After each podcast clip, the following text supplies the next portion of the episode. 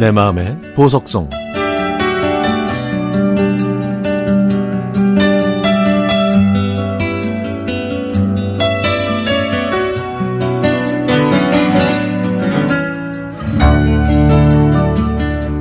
제가 초등학교 다닐 땐 성적표의 과목별 점수에 따라 수 우 미 양 가로 표시가 됐습니다. 점수로 표기가 되면은 숫자를 위조라도 할 텐데 글자는 그럴 수가 없었잖아요. 성적표 뒤에 있는 학교에서 가정으로 칸에 담임 선생님이 글을 남기시면 가정에서 학교로 칸에는 부모님이 선생님께 드리는 글을 써서 도장을 받아 제출해야 했습니다. 비참한 제 성적을 부모님께 보여드릴 수 없었던 저는 고민에 빠질 수밖에 없었고요. 너 성적 잘 나왔어?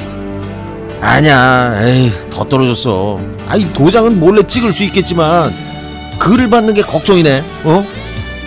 야, 글도 몰래 쓰면 되지. 너 석이라 글 잘 짜나. 친구의 말을 듣자마자 이거다 싶었습니다. 저는 그날부터 아빠 수첩과 엄마 가계부에 적힌 글씨체를 보면서 열심히 연습했죠. 물론 도장은 미리 찍었고요. 그 피나는 노력 끝에 탄생한 위조 성적표. 짠! 야, 나 성적표에 도장이랑 말씀란 다 받았지롱. 야, 너 진짜 좋겠다. 어? 야, 너 안 혼났어? 아니, 내가 왜 혼나? 내가 쓴 건데. 이야, 이것 봐라. 감쪽 같네. 야, 나도 좀 해주면 안 될까? 어? 친한 친구라 할 수 없이 다른 글씨체로 성적표를 위조해 줬더니 소문이 나면서 여러 친구들이 저한테 부탁을 하더라고요. 제가 망설였더니 과자를 사주겠다, 소세지 반찬을 다 주겠다, 숙제를 대신해 주겠다, 가방을 들어주겠다.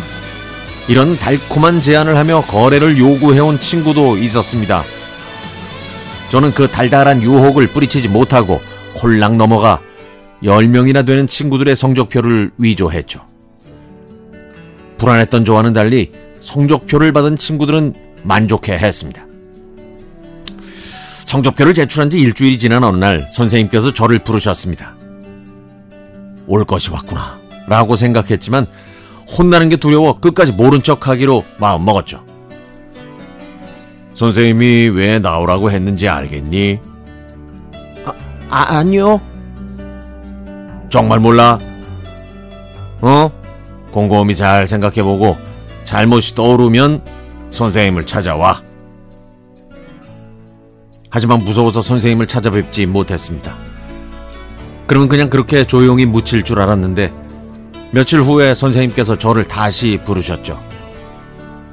크게 혼날 것 같아서 잔뜩 겁을 먹고 선생님 앞에 섰는데 제 예상과 달리 제 손을 꼭 잡으시면서 조용하게 말씀하셨습니다. 아직 뭘 잘못했는지 모르겠니? 마주 앉아 제 눈을 바라보고 말씀하시니까 아, 더 이상 거짓말을 할 수가 없었습니다. 죄송합니다. 죄송합니다. 성적표를 위조했어요. 한 번만 용서해 주세요. 글쎄, 아니 선생님이 왜 용서해야 돼? 어? 죄송하다는 말도 거짓말 아니야? 아유 진짜예요. 진짜입니다. 정말 잘못했어요. 저는 진심으로 용서를 빌었습니다.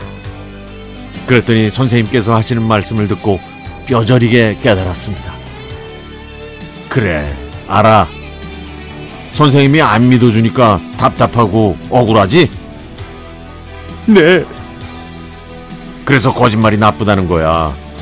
거짓말을 계속하면 나중에 네가 진심을 말해도 아무도 네 말을 믿어주질 않아. 성적이야 잘 나올 때도 있고 못 나올 때도 있는 거지. 그래서 선생님은 그런 걸로 혼내고 싶진 않아. 네가 거짓말을 했기 때문에 혼내는 거야. 알겠니? 네. 그 후로도 거짓말을 하면 할수록 다른 사람들은 내 말을 믿어주지 않는다는 말씀이 계속 생각이 났습니다. 혼나는 게 무서워서 성적표에 손대고 또 혼나는 게 무서워서 거짓말한 게 얼마나 큰 잘못인지 깨닫지 못했다면 저는 더 큰 거짓말을 하는 나쁜 아이가 되겠죠. 제게 커다란 가르침을 주신 담임 선생님을 떠올리며 노래 한 곡 신청합니다.